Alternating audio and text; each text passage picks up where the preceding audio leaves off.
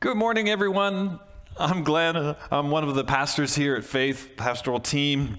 We're doing things a little different this morning. Um, in light of a recent announcement by the Nova Scotia Health Authority and the province of Nova Scotia, they've enacted measures to help manage the COVID 19 pandemic. So I'm so glad that you're joining me here this morning, live stream as we worship together. We're actually in week four of our series in the Psalms called Poetry in Motion. We're looking at the Psalms in real life. And I'm painfully aware today that life can get messy. Real life carries opportunities to question God. But the Psalms remind us that it's bigger than what we see, it's bigger than what we face on a daily basis, and we can trust Him in the midst of it. As I've mentioned, uh, the Psalms are a collection of 150 hymns, poems, prayers, and songs that give expression to the human condition. They can be brutally honest on many levels. The Psalms create almost like a sacred space where celebration and sorrow are held together in the presence of a holy God. It's been quite a week. We live in a day and age of information overload. We're surrounded by an influx of information, whether it's on our phone, our TVs, over the internet, and it's unfiltered data that we are being bombarded with. And it has brought the world to our doorstep in real time. It means that, that things that happened a generation ago, like from around the world, that, that would take months or weeks to get to our doorstep, if they ever did get to our doorstep, are now happening in real time. There's, there's that influx of information. The fear associated with the spread of the coronavirus, COVID 19, is happening in real time. We get hourly updates from around the world. And some of the inf- information is not even accurately presented, but it's coming at us. I mean, anyone that's got an opinion and a computer now has a platform. And so that, that, that information comes at us, and we have to be careful to, to recognize what's real and what isn't. But even if we take just the, the, the, reliable sources, the reliable data that's coming our way, the statistics associated with this pandemic are rather unsettling to say the least. It's real, it's happening, and it can instill fear in our hearts. And there's so much in the news and social media these days that, that are controversial topics, things, things that trouble us, things, things that we don't like. Like things that that have we have to figure out how to process. What do we do with this information? We can witness some of the injustices in the world and wonder what on earth is going on. Whether it's the environment inequality racism exploitation, political unrest, economics. There's so many things that, that matters of faith, or, or even this virus that's spreading. These are times that can cause us to question God, are you seeing this?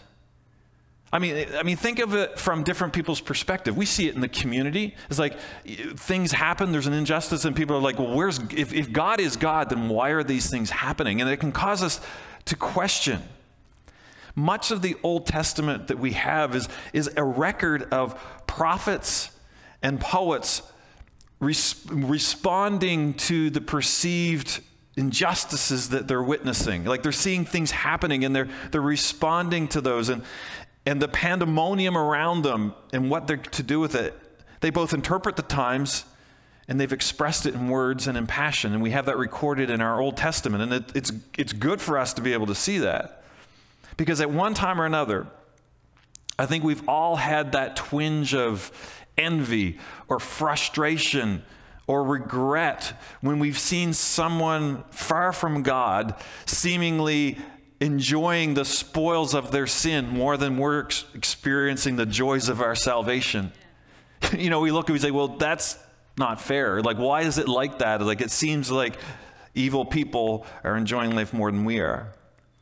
And I think we've all seen something on the news or in person that makes us angry and solicits a response of, that's just not fair, or that's wrong. That shouldn't happen. What is going on? And I think we're all affected when we see images of wildfires or earthquakes or catastrophic weather events or a pandemic impacting the globe. You know, things like this are not new. I mean, things like this, they've, they've been going on for generations. We're just happen to be a new generation facing things that have been happening for centuries. And we read in, in the Psalms a way to be able to begin to address some of these things. They don't shy away from them. David didn't shy away from them. Moses didn't shy away from them. Korah didn't shy away from them. They, they wrote things. And one of those first things are found in Psalm that I want to touch on are found in Psalm 37.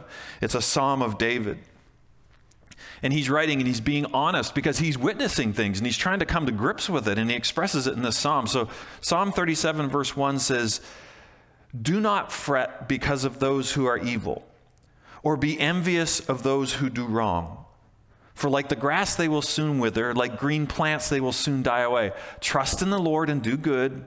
Dwell in the land and enjoy safe pasture. Take delight in the Lord, and he will give you the desires of your heart. See, David recognized that, that injustices are real, but temporary. They, they happen, but they're temporary. There, there will come a day will, when things will be made right, when God will, will bring justice to our planet, when things will, we have to trust the Lord in the meantime.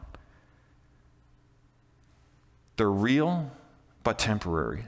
Psalm 90 gives an account from Moses' perspective. And this is interesting. We actually have a prayer of Moses. And, and if you're not familiar with Moses, he was, he was the, the, the, the guy that led the nation of Israel out of Egyptian slavery and captivity and through the desert. And, and so we, we get a lot of, of stories from him, but this is a prayer of his. And, and so it's found in Psalm 90, starting at verse 1, and it says, Lord, through all the generations you have been our home. Before the mountains were born, before you gave birth to the earth and the world, from the beginning to the end, you are God. You turn people back to dust, saying, Return to dust, you mortals. For you, a thousand years are a passing day, as brief as a few night hours. You sweep people away like a dream that disappears. They are like grass that springs up in the morning. And in the morning it blooms and flourishes, but in the evening it is dry and withered. See, Moses begins with this sense of the timelessness of God. Like God from from the foundations of the earth and before. You were and you are. It's like, God, you're there. So the timelessness of God. And then from and then he c- contrasts that with the frailty of our human condition. He compares the two like a dream or grass that withers. It brings perspective, right? So the, the comparison of the eternal nature of God and how, our own fragility. He, he goes on to describe God's anger towards our sin and the trouble that we're in, as it seems that God has withdrawn from them.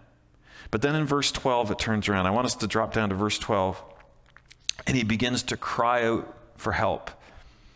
Verse 12 says, Teach us to realize the brevity of life so that we may grow in wisdom. O Lord, come back to us. How long will you delay? Take pity on your servants. Satisfy us each morning with your unfailing love so that we may sing for joy at the end of our lives. Give us gladness in proportion to our former misery. Replace the evil years with good. Let us, your servants, see you work again. Let your children see your, let our children see your glory. And may the Lord our God show us his approval and make our efforts successful.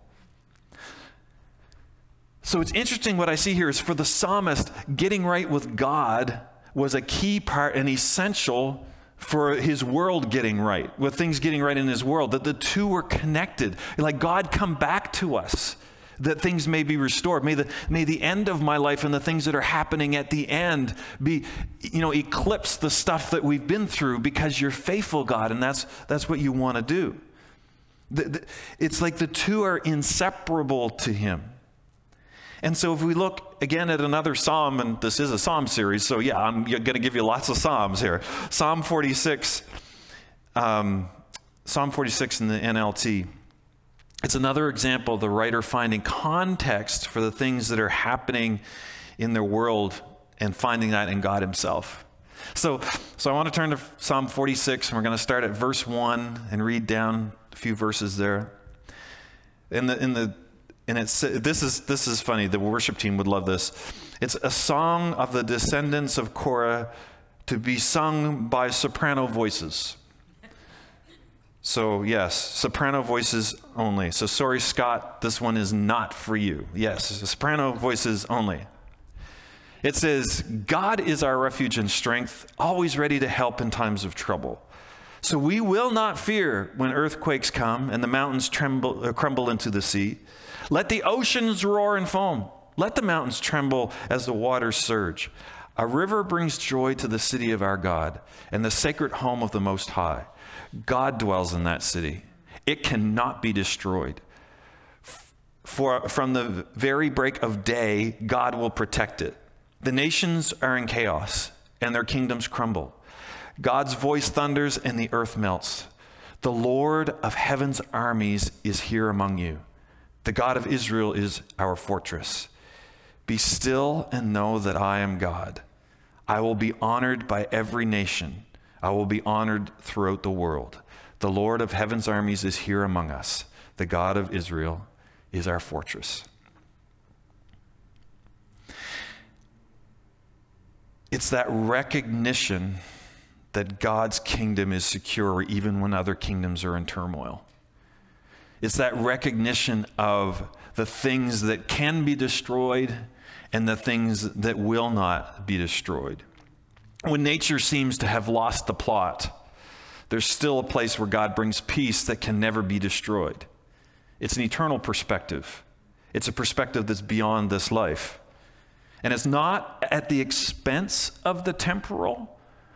I think sometimes we, we lose context. We begin to think, you know, it's, well, it's all about eternity. Well, it, it, eternity is important. Like, that's real. But there's also an aspect of it that, that it affects our present, too, that God wants to bring his presence into our presence and for us to be still and know that he is God. The Lord of heaven's army is here among us. Here among us. I mean, that's that is the comfort that was taken there. The Psalms seem to display hope.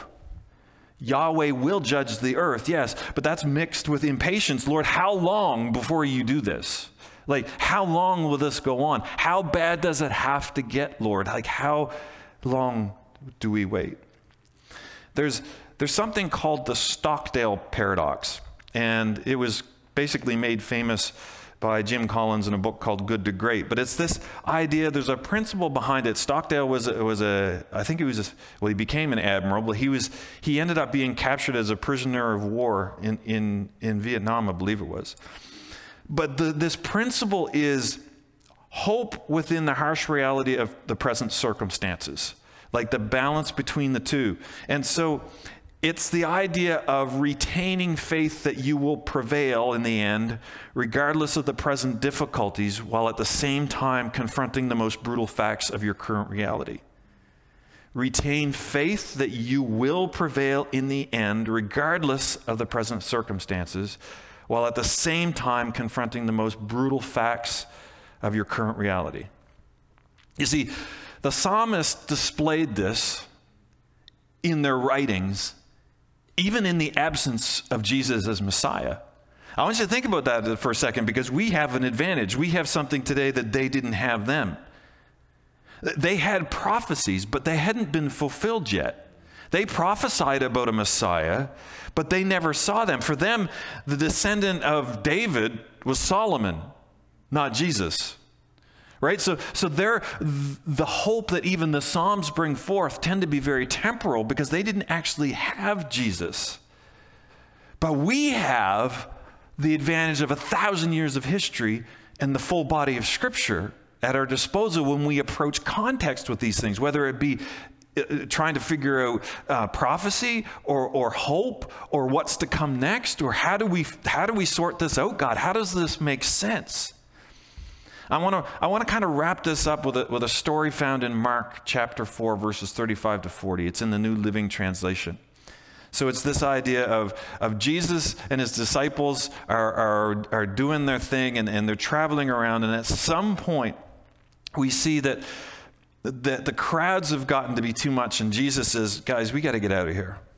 So, Mark chapter 4, verses 35 to 40.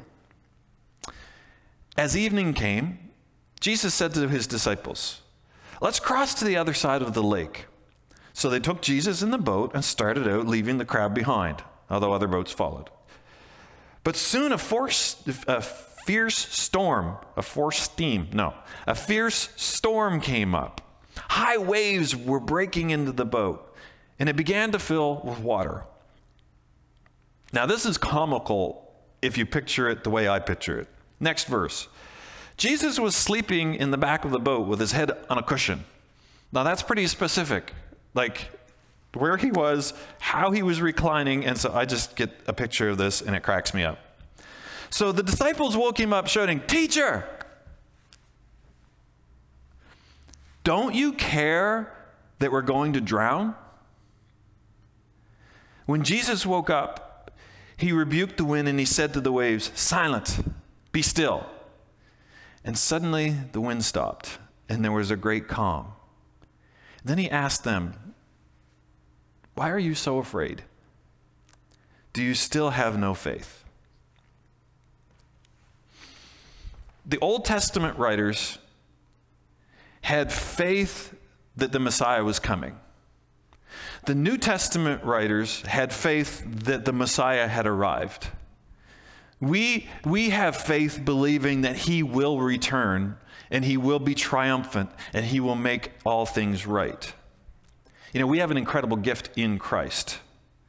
It's the, it's the promise of the gospel that Jesus came, was born, grew up, ministered on earth, was betrayed, was crucified, and rose again for our salvation so that we can be free, to bring us context, and that he will return in his glory to gather us to his own himself. I mean, we have that glorious hope wrapped up in Christ and who he is. And we celebrate that. And Easter's coming up, and we will, we will celebrate that whole idea of Jesus' death, burial, resurrection, and the new life that we can find in him. But there will be times in our lives when we'll ask the question of God, Don't you care? It's like the waves are crashing over the sides of our lives and we, are going down. We, we're, we're sure we're going to drown. And we're Christians, right? So Jesus is in the boat, but we're thinking to ourselves, all right, is there any advantage to this God? Like, where are you? Don't you care? And his answer is an emphatic yes. Yes, he cares. Yes, the Lord of angel armies, like the commander of the house of heaven, the God of the Jews, the Christians, like Jesus himself is among us. Among us. And his presence changes things. Jesus' presence in that boat gave him the ability to say, Peace, be still. And in the midst of what was happening, peace be still became their reality. And in that case, he calmed the storm. And, you know, and, and sometimes I think in our own lives, there's times when, I don't know, sometimes I think he just carries us through it. But he never leaves us or forsakes us. He's still in the boat with us. And he speaks peace in the midst of the storm. He brings hope that passes understanding and hope that the struggle is not the end. Jesus is in our boat. And he says, Peace be still. And we're facing a lot of things right now, and we're trying to make some decisions, and we're seeking God's wisdom as we navigate this whole new reality that happens to be life in Nova Scotia at the moment with threat of this pandemic landing on our shores. And it's real. And we're facing that, and it's like for some people, there's some pretty big breakers kind of hitting the side of the boat of their life, and they're beginning to wonder and question, and they're afraid. And, and maybe that's not you, but maybe you know somebody that is in that boat. What's our response? Do we, do we recognize who God is in the midst of this? Is God like, oh, I didn't see that coming? No, We're, we're, we're, dealing with a God that knows from everlasting to everlasting, He is God. From before the foundations of the earth, He formed us and planned for us and knew us. The God that, that was and is and is to come, that, that, that carries us through the storm sometimes, and sometimes He calms the storm. He's in our midst.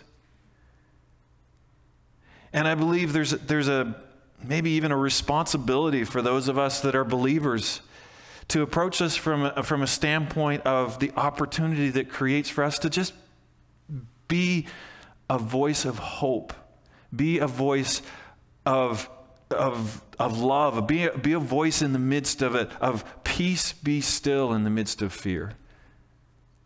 And I see that as a privilege and an opportunity, but I also recognize we've got our own stuff to deal with. We, we've got our own things. That's like Debbie and I were talking about it even this week that, that, you know, this was all theoretical until we realized how close to home things were getting. When it starts to affect our lives, then all of a sudden it starts to get real. you're like, hmm. And that's true for all of us. Like, we kind of live in our own little world until somebody bumps into our own little world, and, and we're kind of experiencing that right now. And so, how do we approach that? What do we do with that? Well, I believe we need to pray. I believe we need to seek God. I believe we need to reject fear. I, need to, I believe we need to cooperate with the powers that be that are trying their best to do something to, to help those. And it's like even Mayor Savage said this week it's, it's really about, it's not really about me, it's about other people. Like this is about others, it's not about us. And it's like, hmm, might have heard that before. So, what can we do? Well, like I said, we can pray and we can believe and we can we can be careful what we post on social media. We can be we can be thoughtful about things that we do and we can love others and we can we can do what we need to do to help out, but we need to always remember that God, Jesus is in the boat. God, the God of angel armies, the ones that commands it all, is in our midst. So let's Let's take a moment right now and pray. I want to pray with you this morning. I'm thankful for the Psalms. I'm thankful that they give voice to so many things. And so if you're if you're listening to this and that fear, you can sense it welling up in you, I just want to say peace be still this morning. You don't need to be ruled by that fear. That, I mean, that fear is real. I'm not saying that we deny it, but we bring context to it. It's like, no, I know my God. I know that there's more than what I see. So God, I just I just come against uh, fear in Jesus' name. And Lord, I just, I just pray, peace be still. God, that the storms in our lives and the turmoil sometimes it rages within us, God, that you would bring your peace, Lord. You would bring that under your control. You would bring it under your covering, under your supervision, God, and that there would be a sense that you are in the midst and that all things will work together for good for those that are called according to your purpose who love you, Jesus. God, I pray for everyone that's been affected by this this virus around the world. There's been so many people affected by it, God, and now we're being affected by it. And Lord, I just pray those that have lost loved ones, God, that your comfort would be there. Lord, those that are facing sickness themselves, Lord, that you would be their, their healer. God, I pray you would overshadow and protect those healthcare workers and so many other people that are putting themselves at risk to be able to bring comfort and care to others. God, that you would watch over them and strengthen them. Lord, I protect I pray you would protect the vulnerable. God, I pray that even in our province, Lord, we just pray for the miraculous. God, that you would, you know, you would spare us this onslaught, but God, that you would be in the midst of it, Lord, that you you would prevail. And God, I thank you for your peace that passes understanding. So God, have your way in our midst, I pray. And God, help us to go forward with a sense that we are called to be your ambassadors and carry hope to our city and around the world. In Jesus' name, amen.